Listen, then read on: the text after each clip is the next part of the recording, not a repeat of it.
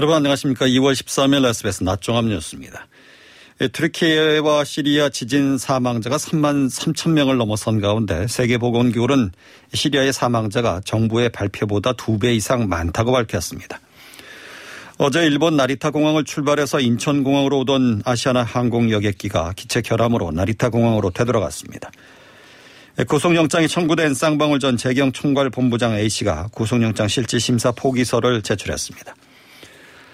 우리나라의 첫 달 탐사선 다누리가 달 표면을 촬영해 전송하는 등 본격적인 임무 수행에 들어갔습니다. 예상 이 시간 주연이었습니다. 첫 소식입니다. 더불어민주당 박홍근 원내대표가 새해 첫 국회 교섭단체 대표 연설에서 김건희 여사 주가 조작 의혹에 대한 특검을 반드시 관철하겠다고 밝혔습니다.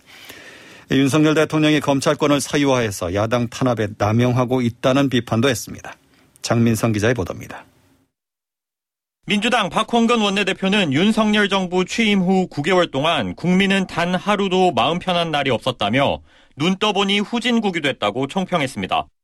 민생경제와 외교 안보, 안전 문제에 불공정 인사까지 5대 참사가 이어지고 있는데도 윤석열 대통령은 무능과 무책임을 보복 수사와 국회 무시 같은 오만한 통치로 돌파하려 한다고 비판했습니다. 윤석열 대통령은 국민의 대표가 아니라 여전히 검사들의 대당 노릇을 하고 있습니다. 윤 대통령이 검찰권을 사유화해 야당 탄압에 남용하고 있다면서 검찰을 향해선 야당 유죄, 윤심 무죄란 표현을 쓰며 나를 세웠습니다. 또 검찰이 김건희 여사 주가 조작 의혹에 대해선 새 증거가 쏟아져도 모르쇠로 일관하고 있다며 국민 특검을 반드시 관철하겠다고 강조했습니다. 대체 누가 대통령입니까? 불소추 특권이 김건희 여사에게도 적용됩니까? 김건희 여사는 제가 있어도 신성 불가침인 것입니까? 국민의힘 전당대회를 두고 벌어지는 대통령의 당무 개입 논란도 꼬집었습니다. 야당은 물론 같은 당 동지도 적으로 규정한 오징어 게임 프론트맨 윤석열 대통령의 공포 정치 너무나 섬뜩합니다. 윤 대통령에게 이제라도 불통과 독선을 벌이고 민생 경제를 구하기 위해 30조 원 규모의 긴급 예산 편성을 신속하게 검토하라고 거듭 촉구했습니다. 국민의힘은 민주당이야말로 명분 없는 특검까지 내세우며 이재명 대표의 방탄 도구로 전락한 거 아니냐며 시작부터 끝까지 남탓만 한 연설이라고 깎아내렸습니다. SBS 장민성입니다.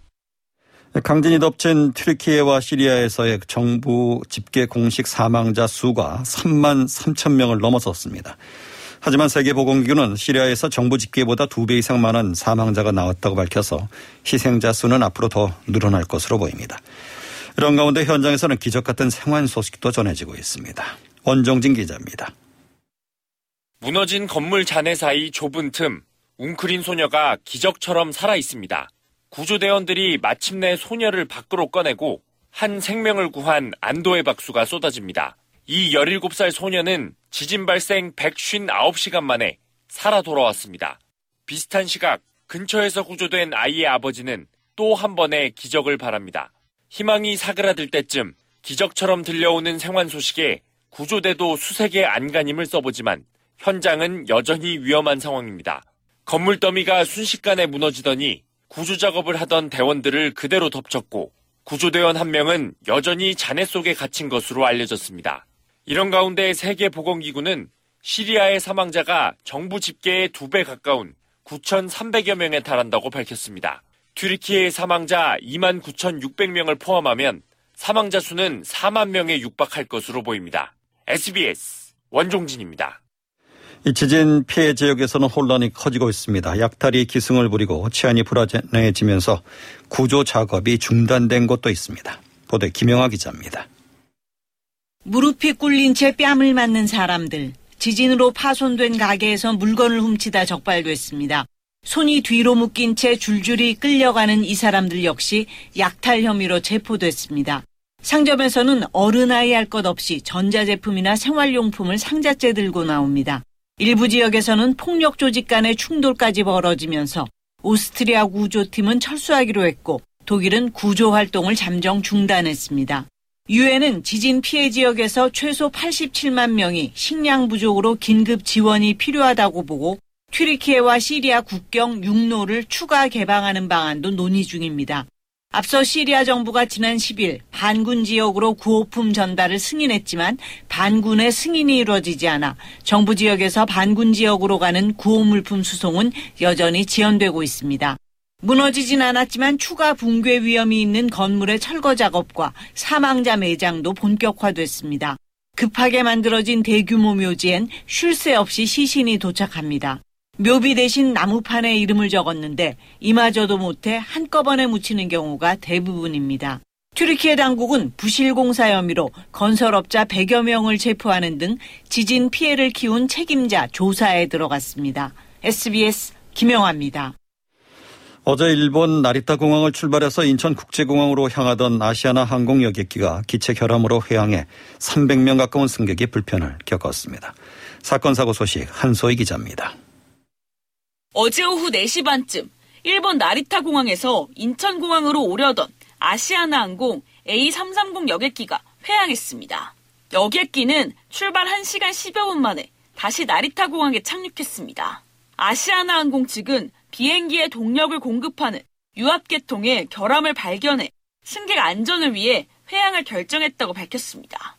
이 때문에 승객 285명이 예정 출발 시각보다 6시간 반 늦은 밤 11시 대체 여객기에 탑승하는 등 불편을 겪었습니다. 어제 오후 5시쯤 충남 논산의 한 건물 2층에서 불이 나 1시간 5분 만에 꺼졌습니다.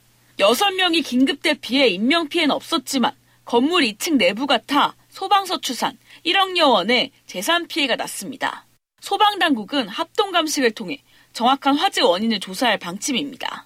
오늘 새벽 0시 10분쯤 전북 전주 완산구에서 SUV가 도로 옆 풀숲으로 떨어지는 사고가 났습니다. 이 사고로 40대 남성 운전자가 숨졌습니다. 경찰은 급 커브 구간에서 차량이 경계도를 들이받고 굴러 떨어졌을 가능성이 크다고 보고 자세한 사고 경위를 파악하고 있습니다. SBS 한소입니다.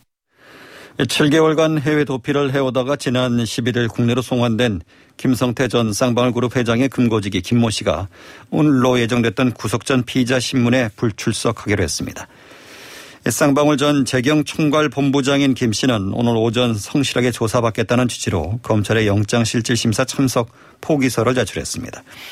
이에 따라서 법원은 신문 없이 관련 기록 등을 검토한 뒤 이르면 오늘 늦은 오후에 구속영장 발부 여부를 결정할 예정입니다. 김 씨는 검찰 수사가 본격화하자 도피했다가 태국에서 붙잡혔고 그제 인천공항에 도착한 뒤 수원지구로 압송돼 조사를 받아왔습니다. 조현동 외교 1차관이 한미일 외교 차관 협의차 미국을 방문했습니다. 조 차관은 한일 양자 협의도 예정도 있다며 강제징용 문제가 중심이 될 것이라고 밝혔습니다. 워싱턴에서 남승모 특파원입니다. 조현동 외교 1차관은 이번 방미 기간 동안 한미일 외교차관 협의와 함께 한미, 한일 간 양자 협의도 진행할 예정이라고 밝혔습니다. 한일 간 협의에선 강제징용 문제가 가장 중심적인 의제가 될 것이라면서도 협상 전망에는 조심스러운 반응을 보였습니다. 뭐 여러 가지로 협의가 진행이 되고 있고 아직은 언제 결론 낼 수 있을지는 예상하기 좀 어려운 상황이라서 현재 일제 강제동원 피해자 지원 재단을 통해 피해자들에게 우선 배상하는 우리 정부안을 놓고 양국이 협상 중인데 사과 관련 발표를 누가 할지 전범 기업의 배상 참여는 어떻게 할지 같은 일본 측의 호응 조치가 쟁점입니다. 조 차관은 양국 간의 이견이 좁혀진 부분도 있고 그렇지 않은 부분도 있다며 자녀 쟁점에 대해 차관급, 장관급 협의를 계속해 나갈 것이라고 답했습니다. 후쿠시마 원전 오염수 방류 문제에 대해선 과학적 근거에 기반해 우려를 제기하고 있다고 말했습니다. 또 한미일 협의에선 북핵 위협 대응과 함께 우크라이나 전쟁, 인도태평양 전략 등에서의 3국 간 협력 방안이 논의될 것이라고 말했습니다. 특히 북핵 위협의 경우 확장 억제를 실효적으로 강화하기 위해 한미 간 양자 협의 때 관련 논의가 진행될 거라고 밝혔습니다. 조 차관은 중국이 40여 개국에 정찰 풍선을 보냈다는 미국 측 발표와 관련해 이번 협의 과정에서 미국 측으로부터 추가 정보를 들을 수 있기를 바란다고 말했습니다. 워싱턴에서 SBS 남승모입니다. 미군이 현지 시간 12일 미국과 캐나다 국경에 있는 휴론호 상공에서 F-16 전투기로 미확인 물체를 격추했다고 밝혔습니다. 지난 4일 중국 정찰 풍선이 격추된 것을 포함해서 미국과 캐나다 영공에서 비행 물체가 격추된 것은 이번이 모두 네 번째입니다. 미국 광부는 비행체의 경로와 고도상 민간 항공의 위험이 될 수 있다는 우려 등이 제기됐고 정찰 능력이 있을 가능성 때문에 위협으로 판단했다고 설명했습니다. 우리나라의 첫 달 탐사선 다누리가 처음으로 어, 달에서 촬영한 달 표면 사진을 예, 공개했습니다. 다누리는 달의 어두운 부분인 달의 바다 모습을 카메라에 담았습니다. 정구희 기자입니다. 달 탐사선 다누리가 달 상공 100km에서 찍은 달의 표면입니다. 우리나라가 달에서 달 표면을 촬영한 건 처음입니다. 이곳은 폭풍의 바다로 세계 최초의 달 착륙선인 소련의 루나 9호가 착륙한 지역이기도 합니다. 수많은 운석이 떨어져 생긴 크레이터도 선명하게 보입니다. 달을 자세히 보면 밝은 부분과 어두운 부분으로 나뉘어 있는데 어두운 부분을 바다라고 부릅니다. 달의 마그마에 뒤덮여 생긴 지역이라 색이 어두운 겁니다. 인류가 최초로 월면차를 보낸 비의 바다 모습도 다누리가 포착했습니다. 무언가 흘러내리거나 부딪혀 생긴 계곡의 모습도 카메라에 담겼습니다. 과학기술정보통신부는 지난 1월부터 촬영한 달의 바다와 계곡, 달에서 본 지구 사진 등을 공개했습니다. 올해 1월 2일 시운전에 들어간 다누리는 약 한 달 동안 고해상도 카메라, 섀도캠, 편광 카메라 등 6종의 탑재체를 시험하고 통신 상태를 점검했습니다. 시운전을 성공적으로 끝낸 다누리는 지난 2월 4일부터 본격적인 정상 임무 운영에 들어갔습니다. 다누리는 올해 말까지 달 궤도를 하루에 12바퀴씩 돌면서 달의 자원 탐사 및 달 지도 완성, 2032년 달 착륙 후보지 탐사 등의 임무를 수행하게 됩니다. SBS 정구입니다. 부동산 규제 완화책에도 분양시장 한파는 계속되고 있습니다. 분양가를 크게 낮추거나 아예 위약금을 물고 분양을 포기하는 건설사도 나오고 있습니다. 안상우 기자입니다. 경기도 안양시에 위치한 2,880여 세대 규모의 재건축 아파트 단지입니다. 후분양을 선택해 입주를 10개월 앞둔 지난달 청약 접수를 받았는데 경쟁률은 0.3대 1에 그쳤습니다. 결국 조합원들은 계약 일정을 이틀 앞두고 긴급 총회를 열어 분양가를 10% 낮추기로 했습니다. 서울 구로구에서 분양한 한 단지는 미분양 물량을 털기 위해 중도금 무이자 대출뿐 아니라 계약 시 현금 3천만 원 지원을 내걸었고 가전과 고급 승용차 등 각종 경품을 내거는 것도 늘고 있습니다. 집값 하락과 높은 대출 금리에 실수요자들도 청약을 꺼리면서 1년 전 100%에 달했던 서울 지역 신규 아파트의 6개월 내 계약률은 지난해 말 20%까지 급감했습니다. 미분양 공포에 지난달 분양 예정이던 아파트 가운데 75%가 분양을 뒤로 미뤘고 위약금을 물더라도 사업을 접는 사례까지 나타났습니다. 울산 동구의 주상복합 사업에 참여했던 대우건설은 최근 연대보증을 섰던 440억 원을 상환하고 시공권을 포기하기로 했습니다. 전국의 미분양 아파트는 모두 6만 8천 호로 정부가 위험선으로 보는 6만 2천 호를 훌쩍 넘었습니다. 상황이 심각한 지방을 중심으로 미분양 물량을 털어내기 위한 출혈 경쟁은 더 심해질 전망입니다. SBS 안상우입니다. 주택도시보증공사 허그가 집주인 대신 세입자에게 갚아준 전세 반환 보증 규모가 지난달 1,700억 원에 육박했습니다. 1년 전과 비교하면 3.2배나 급증한 겁니다. 지난해 7월 564억 원이었던 허그의 대입 현재액은 지난달 1,692억 원으로 기록하며 눈덩이처럼 불어나고 있습니다. 집값 하락으로 깡통 전세가 늘었고 전세 사기 피해가 잇따르면서 지난 한 해 허그가 갚아준 전세 보증금은 모두 9,242억 원에 달했습니다. 이 가운데 허그가 회수한 금액은 전체의 21%에 불과했습니다. 오는 4월부터 대한항공의 마일리지 제도가 크게 바뀝니다. 미국과 유럽 같은 장거리 노선을 이용하려면 기존보다 마일리지가 더 많이 차감되게 되는 시기인데 불만 섞인 목소리가 나오고 있습니다. 최의원 기자입니다. 항공권을 구매할 때마다 적립되는 마일리지는 보너스 항공권을 구매하거나 좌석 등급을 올릴 때 사용됩니다. 현금처럼 쓸 수 있는 만큼 차곡차곡 모으는 사람이 적지 않습니다. 대한항공은 오는 4월 이후 발권되는 항공권부터 새 마일리지 정책을 적용합니다. 2019년 발표된 뒤 코로나로 시행이 미뤄진 개편안인데 장거리 여행객들을 중심으로 불만이 나오고 있습니다. 기존에 4개였던 지역 구분이 개편 후엔 10개 구간으로 잘게 쪼개져 이동 거리가 길수록 마일리지 차감 부담이 커졌기 때문입니다. 예를 들어 인천에서 뉴욕까지 비수기 기준 일반석 보너스 항공권을 구매하려면 4월 전엔 왕복 7만 마일이 필요하지만 개편안이 적용되면 9만 마일이 필요합니다. 비즈니스석을 이용하려면 부담은 훨씬 커집니다. 대한항공은 장거리 노선 이용 고객의 부담이 느는 건 사실이지만 수요가 집중된 중단거리 노선은 공제되는 마일리지가 오히려 줄어든다고 밝혔습니다. 일부 소비자들은 지난 2020년 마일리지 개편안이 부당하다며 공정거래위원회에 약관 심사를 청구했고 아직 결과는 나오지 않았습니다. SBS 최희원입니다. 어제 코로나19 신규 확진자는 5,174명으로 전주 대비 600여 명이 줄었습니다. 지난해 6월 27일 이후 약 7개월 만에 가장 적은 수치입니다. 입원 중인 위중증 환자는 263명, 사망자는 11명으로 집계됐습니다. 오늘부터 만 6개월에서 4세까지 영유아 대상 코로나19 백신 접종이 시작됐습니다. 전국 849곳 별도 지정병의원에서 당일 접종이 가능하고 사전 예약 접종은 오는 20일 시작합니다. 지난해 불법 사금융에 대한 신고가 12만여 건에 달했으며 온라인을 통해서 불법 금융 광고가 활기를 치고 있는 것으로 나타났습니다. 금융감독원이 국회 정무위원회에 제출한 자료에 따르면 지난해 취약증 대출자를 대상으로 한 부당 고금리, 불법 추심 등 불법 사금융에 대한 신고와 상담이 12만 3,233건 접수됐습니다.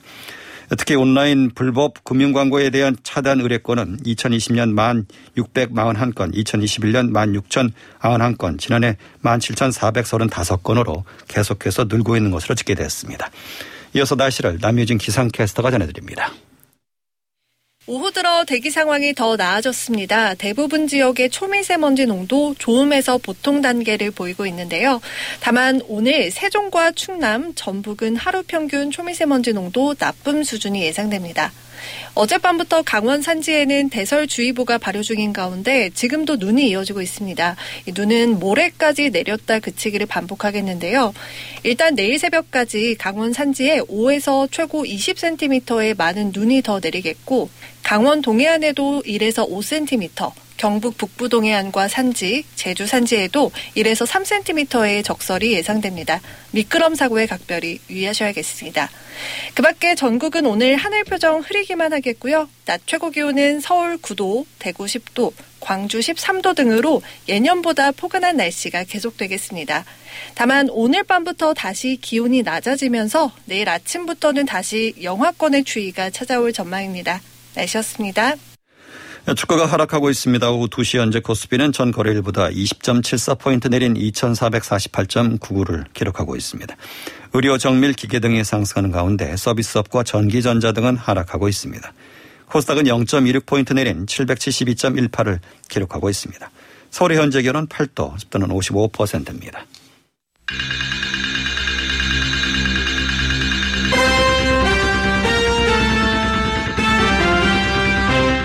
SBS 낮 종합 뉴스 진행의 박광범이었습니다.